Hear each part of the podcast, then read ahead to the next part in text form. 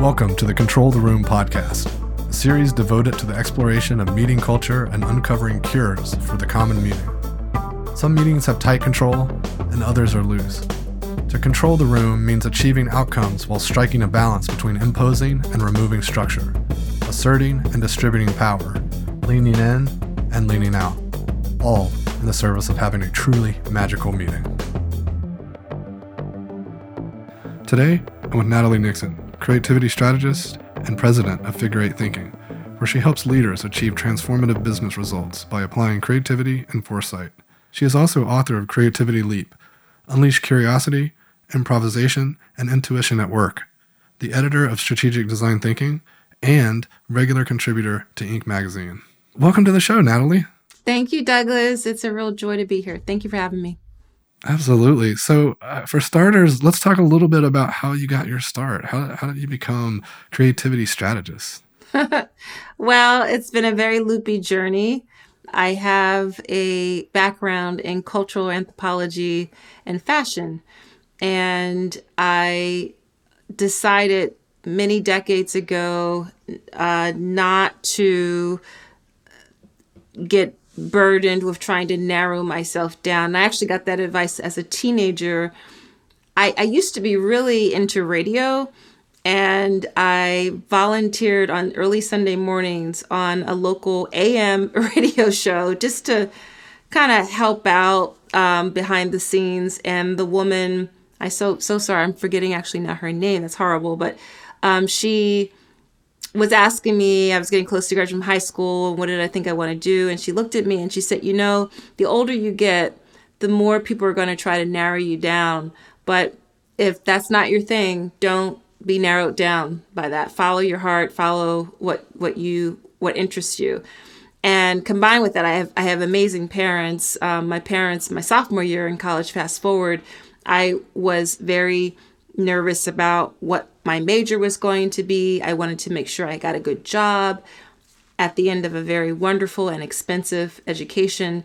And I called home in tears because I didn't know what to decide on because all of the impressive sounding majors where I thought you could get a good JOB at the end, um, I was either failing or I thought they were really boring. And my parents said, Well, what are you interested in?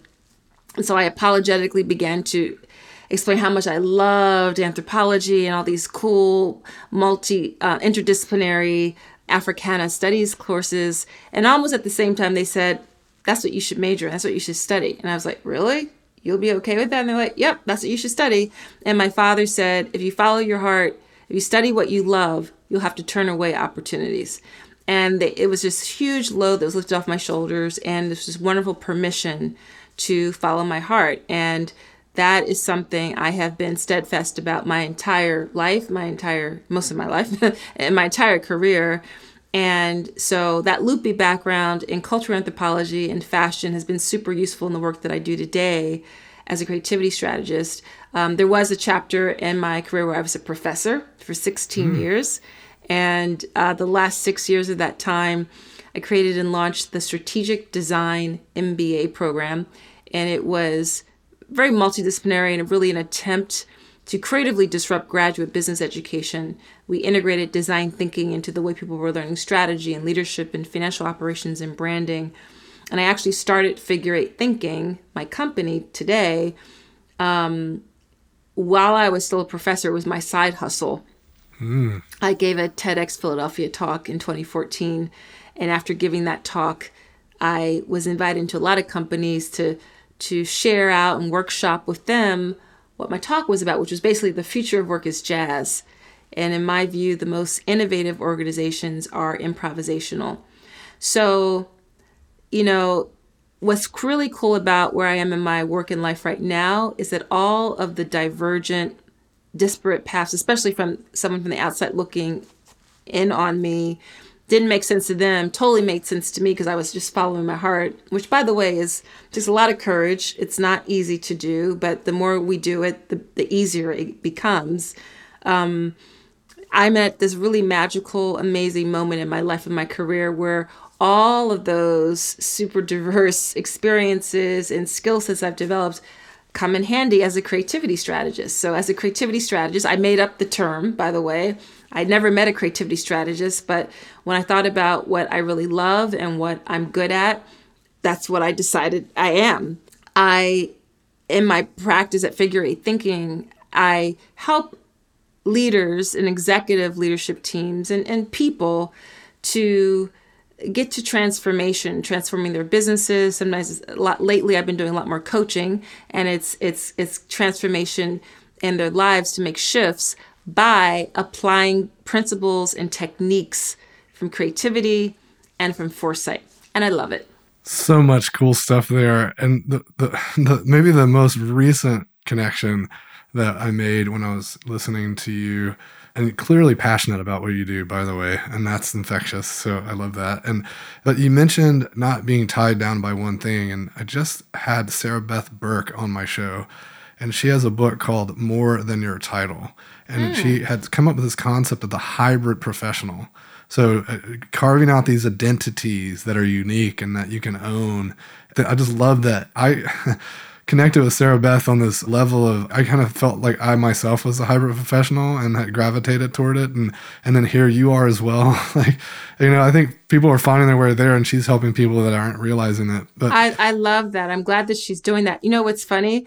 The the moniker for the strategic design MBA program was the MBA for hybrid thinkers Hmm. It was kind of we, we, were promoted as the best of design school meets the best of business school. So I, um, I am also a hybrid thinker. I think most of us are really, but it gets drummed out of us in our educational pathways.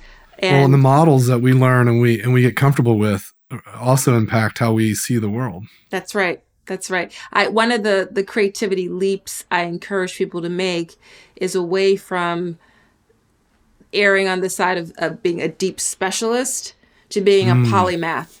Mm-hmm. Like Leonardo da Vinci, you know, who was a mathematician and an artist and an astronomer. And, you know, and my mom told us when we were really young, all learning is interconnected. And that's what you see that polymaths really get and understand that something they learn in the sciences is really going to form the way they understand history, is really going to understand the way they understand carpentry, and etc cetera, et cetera you know, it's as a facilitator, I often think back to the moments in my early career where I was sitting in the room listening to two people who were in the heat of an argument and thinking to myself that you're saying the same thing. Mm-hmm. And I think that's where the polymaths, these hybrid thinkers, that's the, the, a real strength, right? They can see past the veneer. Yes. Because they can see those deeper connections. Right. They you, when you decide to be okay with being hybrid and having these multiple interests, you really are honing your ability to be a systems thinker, a systems designer. You know, it was only about 5 months ago that I realized that studying Africana studies was really and this was 35 plus years ago. That was my first foray into systems design and systems thinking. Mm. And it wasn't equipped with the language or the lens to understand it as such back then. But now, I mean, that's the value of that training of of ways to understand problems and the interconnection between things because we were studying people of African descent throughout the diaspora around the world. And so you really were getting to into understanding things as networks and nodes and the cascading effects when when something over here in the system shifts, how that has uh, an effect in all other dimensions of the system. And that came from one of my majors being so I don't know if the right word would be multidisciplinary interdisciplinary. Felt very uh, interdisciplinary, but yeah, that's something I only was able to articulate as such only like a few months ago. I was just working with a client recently, and they were they were debating whether or not interdisciplinary was too restrictive and that they should refer to themselves as transdisciplinary. Yes, that's a good one. yeah, I was looking at this chart and I was like, oh, yeah, that does make sense. You got multi, interdisciplinary, and then transdisciplinary is for right. looking at all the, the interconnectedness between them and more of the holistic kind of systems. Yeah, transdisciplinary probably is a bit more accurate. Yeah. So I also love this moment that you shared about the just that unburdening that happened when you're you, you had these notions that there was a way to move through the world and you know a, a trusted advisor told you no it doesn't have to be this way and i think that if more leaders were to treat their employees that way mm. and and we brought together teams that help them understand that like there's many ways to carve out the road in front of them uh, we'd see a lot more innovation we'd see a lot more innovation i think we'd see a lot more productivity because in my view, we are basically having to show up to work each day in drag. it's like Natalie's greatest hits, best of. And, you know, no one really gets to see. Like, I just got back from my social ballroom dance classes, mask on, because this is still COVID quarantine. But mm-hmm. it, you know, today I was I was practicing the Rumba and uh, West Coast swing, and you know, there's so many dimensions of people we work around every day that we have no idea what makes them tick, what what is actually informing the way they understand the marketing strategy or the financial model or or the sales pitch that if we invited them to share those other sides of themselves, then they'd be a lot happier. They'd be a lot they they wouldn't it, it takes it takes work disguising parts of yourself you know it, it, takes work trying to put on whatever you know fill in the blank the facade is that seems to pass as as appropriate i believe that you know what if the kpis in organizations the, the key performance indicators also included elements of creativity and the way i think about creativity if it included how wondrous you are, how how you really are applying rigor to, to things and, and not rigidity but rigor and given the time to do that and and and how you ask better and different questions and how you really lean into improvising and being adaptive and it would be hard at first because it would be such a, a, culture shift for people to be like, really? That's what you want me to do? It's okay. I won't be penalized. But ultimately, it would be inviting people to relax a bit, to share more of uh, their full human selves. I love that. I was thinking in my head as you were wrapping up, it's like we're letting them be more human. And then you said share more of their human selves. Mm-hmm. And this is something I've been talking about a lot for a while around. I have this belief that with the onslaught of AI, mm-hmm. and automation. There's going to be tons of things that computers continue to do better than we do.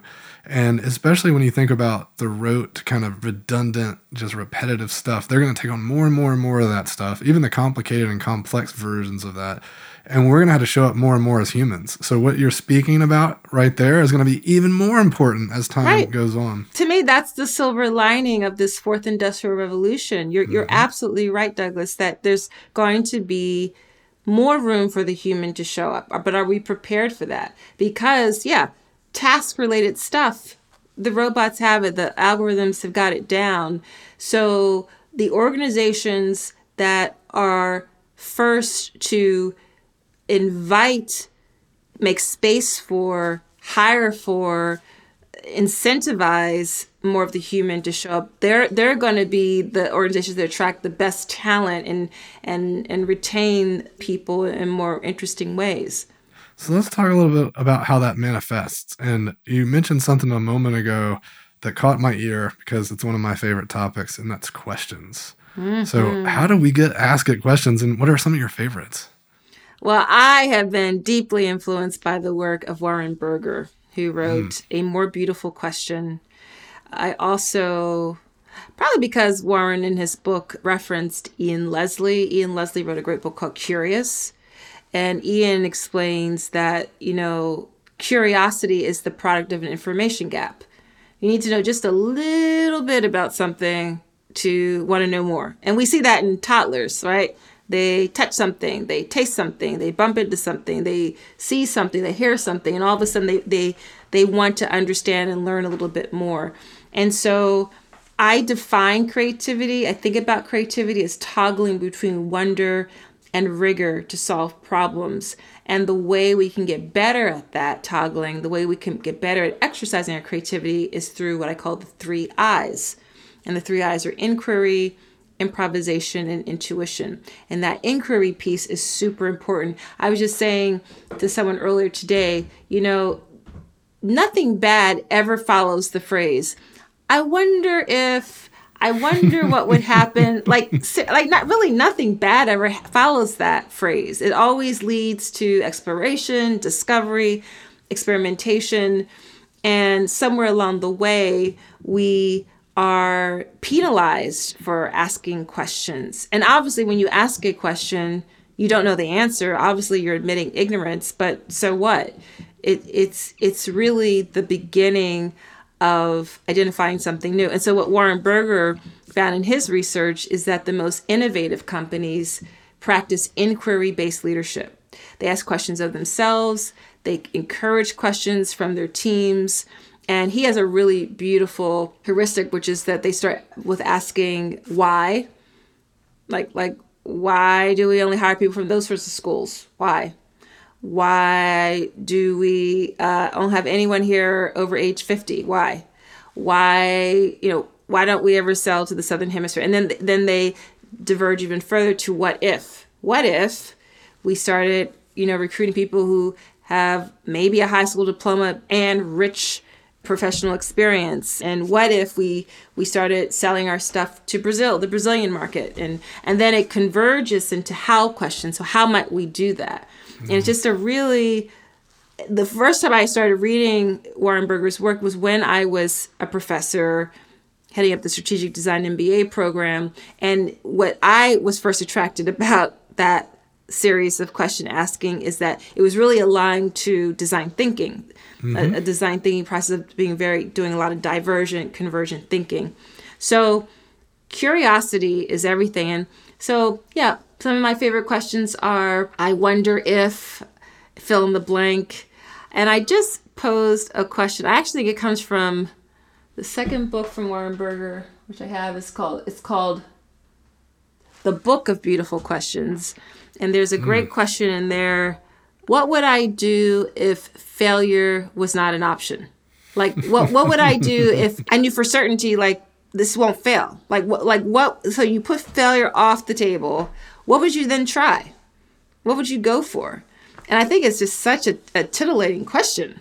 It's it's a really good one. What are some of your favorite questions? Oh gosh. As a facilitator, maybe one of my favorites is why don't we just do that? mm, good one. Anytime I can, I, I love getting the group talking, you know, like, so anytime I can pose a question that just like gets people, I don't know, even who haven't we heard from? Love that mm-hmm. one.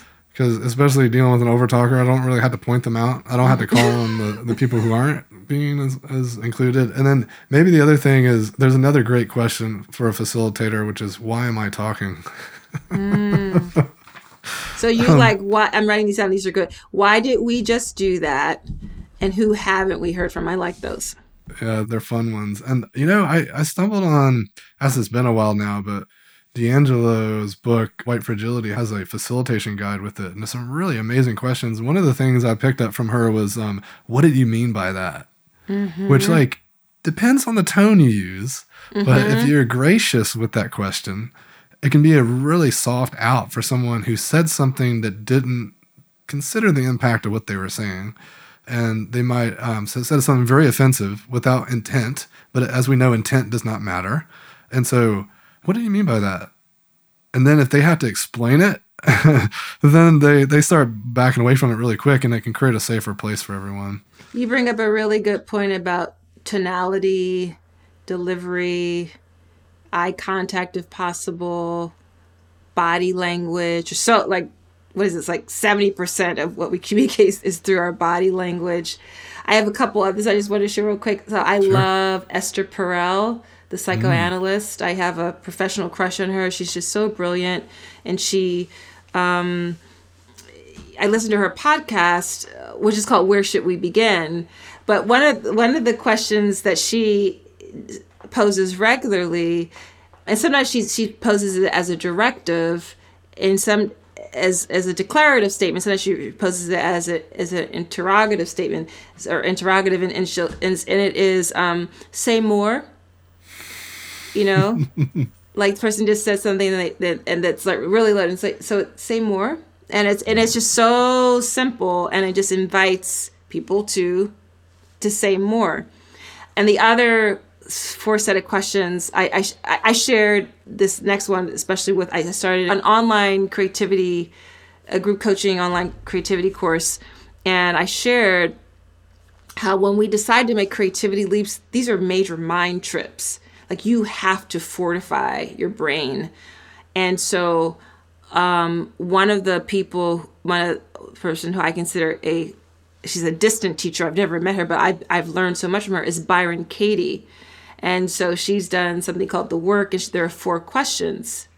And so the four questions are Is that true? is that really true? what are you experiencing with that thought? like how are you feeling physically emotionally yeah. all that and what would you be without that thought ooh which is right that's the best one what would you be without that thought nice yeah i really love this idea of challenging people's mindsets or thinking patterns you know what sorts of frameworks are they bringing to the situation that may be incongruent with everyone else so i, I love these lateral thinking stuff so saying if you were to remove that what would I mean? What would surface for you? That's that's really cool. And the frameworks are stories. Hmm. A story is a frame. It's, it's stories that we've been telling ourselves, and you get to interrupt the story. You actually can interrupt Ooh. it. That's that's a that's another Esther Perel gem. yeah, I like that. Yeah, Interrupting the story. You, she, cool. She's it, it, she, another one. She oh gosh, you're so she she's so wise. There's another one. She says, um, um, "Are you ready to have a revolution with your mind?" Mm. Yeah. I think so. Maybe that sounds like a great Wednesday afternoon.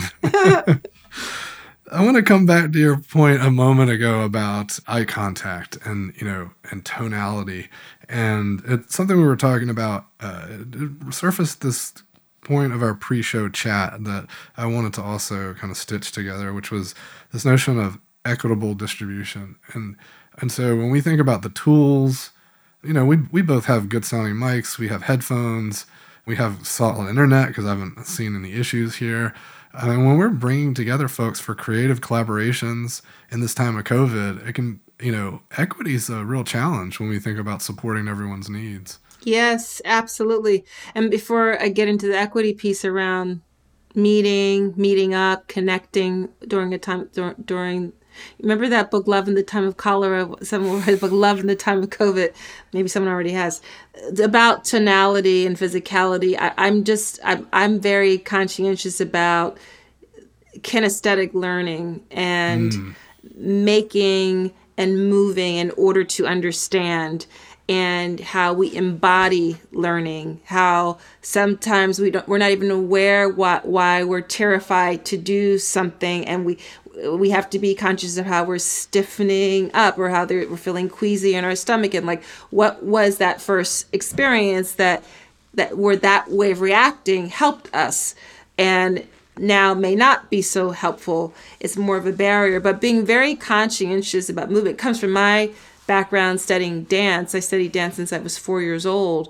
So i you know even i mentioned earlier in our conversation about being at ballroom dance class earlier today it's some of the most joyous moments in my week is being at dance class. There's, a, there's, there are moments literally when I'm in class, either my, in my private lesson with my instructor or in a group class, where I I remember myself as five years old, like excited, like okay, when do I get to try it? When do I get to do it? and and being so happy to be moving and and and communicating in that way. So I just wanted to to to to mention that. Um, but yes, you're absolutely right that we have to have a conscientiousness about equity or lack thereof when we're talking about meeting and connection in this virtual environment. I like to watch 60 Minutes on Sunday nights because it's very nostalgic for me. Just that like tick tick tick tick tick like that's yeah. you know that sound the oh, introduction. Yeah. It reminds me of when I was much much younger. And and sometimes on a sunday night i just want to hear the tick tick tick tick tick and see who they're interviewing. And last sunday they were looking at the city of tampa florida. And in tampa mm. florida because of the repercussions of covid 7000 children did not show up for school. And they followed the social worker and her team as she went from home to home, motel to motel, grandma's house to grandma's house to figure out where these little kids were. And one of the things they reported at the end of the of the segment was that actually they had connected and identified all but 700 kids, which is amazing to me that they got, they were able to, to figure all that out. But one of the children they interviewed was, a, was a teenage girl, about 15 or 16 years old. When they tracked her down, she was living in a motel room with her dad, her mom, her sibling. And they the interviewer with journalist was asking, "So how's it coming along with your work? How are you doing your work?" She said, "Oh, it's it's fine, it's fine." And says, "I'll sit outside on the on the on the stairwell." And I'll do my work that way. And the journalist said, Well, what, what are you using to do your work? And she goes, Oh, my phone. So she's using her phone to like read a history lesson and try to figure out algebra or geometry or whatever they're, they're learning at that point. And then she said, Well, sometimes I'll take a walk and then the, the, journalist said, "Well, it, it must be hard. There's so many people around." She says, "Yes, it, it can be hard, but you know, I'll I'll I'll take a walk about a mile down the road to a park." But then the journalist was like talking over the segment, saying, "But at the park, there's like no Wi-Fi, so she has peace and quiet, but she doesn't have Wi-Fi." And if we don't factor in issues around equity, around access, uh, the fallout of the people who've been left behind because we don't for a number of reasons we don't have systemic structural support for for people who who are not at an advantage just out the gate. It's going to affect all of us you know th- this idea that we can't split up the pie differently because I'll get a smaller slice. No equity is not about making sure we divide up the current pie differently. The equity is about expanding the size of the pie so that everyone benefits. And there I borrow a lot from the principles of universal design. Universal design is about designing for people who are differently able. So like the OXO uh, kitchen utensils, you know, that's an example of universal design where the designer's wife had horribly arthritic hands, and so he made the spongy handles for the spatula and the whisk so that it would be comfortable for her. Well, it turns out that when you design for people who are differently able, it's actually better designed for everybody. Everybody loves OXO kitchen tools. So this idea about you know designing for the least amongst us actually raises the playing field for everybody, and we see that in you know the microfinance examples out of Bangladesh,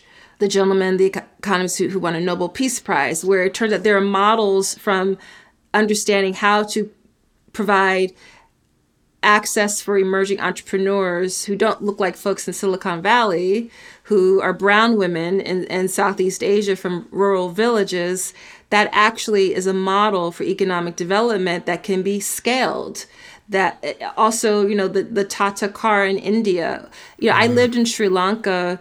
Uh, making bras and panties for the Victoria's Secret brand is an amazing chapter of my life, and you know it's common in Colombo to see a family of five on a scooter, no helmets. Mm, wow. You know, little baby toddler up front in front of mom, two little kids smushed between mom and dad, and you know they're jamming, they're they're going about their day, and countries like Sri Lanka, India set this could be a big problem if there's a lot of uh, motor motor accidents on, on the roadway. So how, how, how could we design?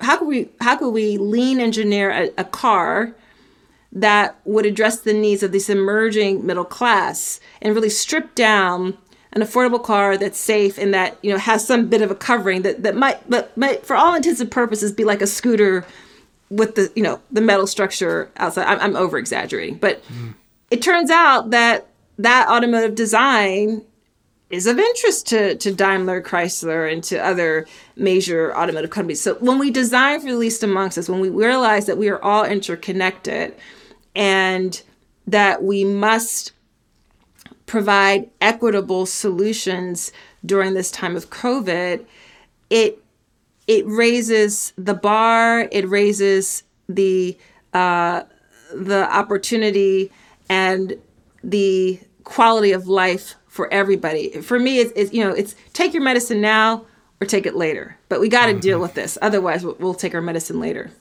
That's fantastic. You know, I was thinking you were saying that, you know, it's not a matter of just a smaller piece. It's like the pie is getting bigger, but it also tastes better too. Yeah, exactly. tastes a lot better. Yeah. So I want to come back to your uh, your MBA, and I always like to ask people about a meeting or a gathering that they were part of or they designed that they thought was more magical than normal. And you know, if nothing else comes to mind, I am curious about the workshops you ran for the future of work as jazz. Like, how did how did you bring those concepts to people in a way that was engaging and, and memorable? Well, I, you know, the meeting that did come from mine is I, I, you know, the, the, the strategic design MBA program attracted some really remarkable, amazing people, a lot of whom I'm, I'm still in touch with and connected with. A lot of the alums I, I still am in touch with. And it was, it was a very boutique program. I mean, I'm in Philly, I'm in the shadows of Wharton, you know, for heaven's sake. and they're like, design what?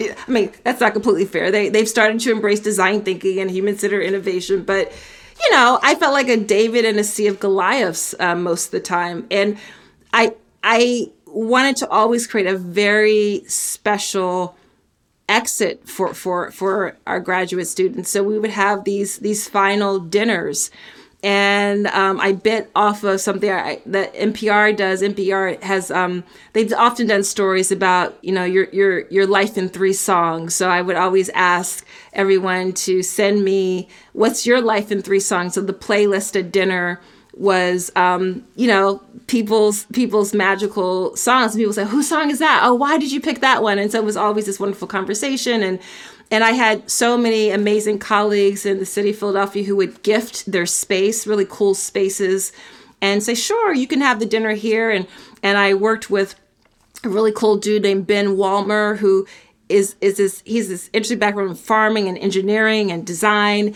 and he had this incredible. Uh, he his I think the name of his company was High, Highland Highland Dinner Highlands Dinner Club. It was basically dinner part uh, this mobile dinner party and he would have scavenger hunt clues and that you'd end up in the in a in a little bit of the woods somewhere. And he would always curate these amazing locally sourced uh, meals. So those that, that to me is an example of a meeting. That was a that was a, a convening a gathering that um, became a bit of a ritual for the program and um, it was it, I, I wanted them to know that i thought they were special and i wanted to give them a special sending off that would be memorable.